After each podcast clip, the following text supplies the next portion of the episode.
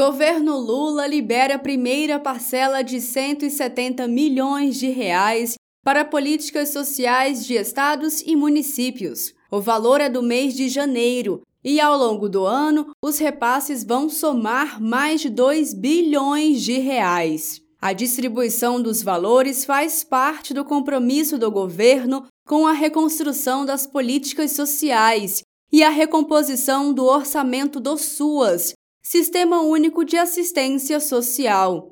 O repasse foi possível com a retomada do Pacto Federativo, que fez parte das ações emergenciais do Ministério do Desenvolvimento e Assistência Social no início do ano para a reestruturação do SUAS.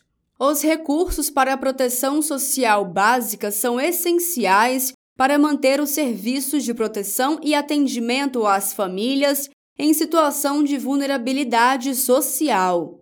Já os recursos para a proteção social de média e alta complexidade têm o objetivo de garantir o acolhimento e a assistência a pessoas em situação de calamidade ou emergência social, vítimas de violência e situação de rua, entre outras circunstâncias. O ministro do Desenvolvimento e Assistência Social, Wellington Dias, fala da importância da valorização do SUAS e do trabalho de forma integrada. Eu digo que eu acompanhei todo o trabalho na área da educação e acho que hoje há uma compreensão do Brasil bem grande sobre o papel de todo o sistema da educação.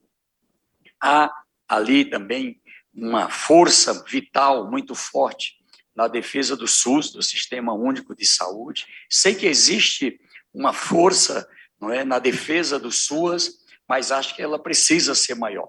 Então, nós vamos estar juntos, não é, irmanados nesse debate, porque o Brasil tem que compreender cada vez mais a importância não é, do sistema único da assistência social.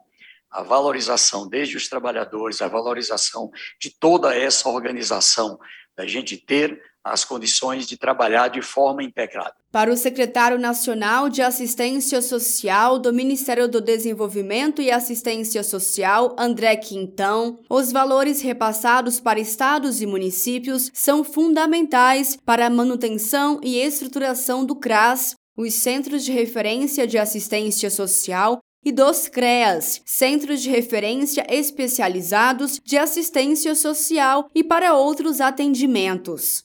De Brasília, Thaisa Vitória.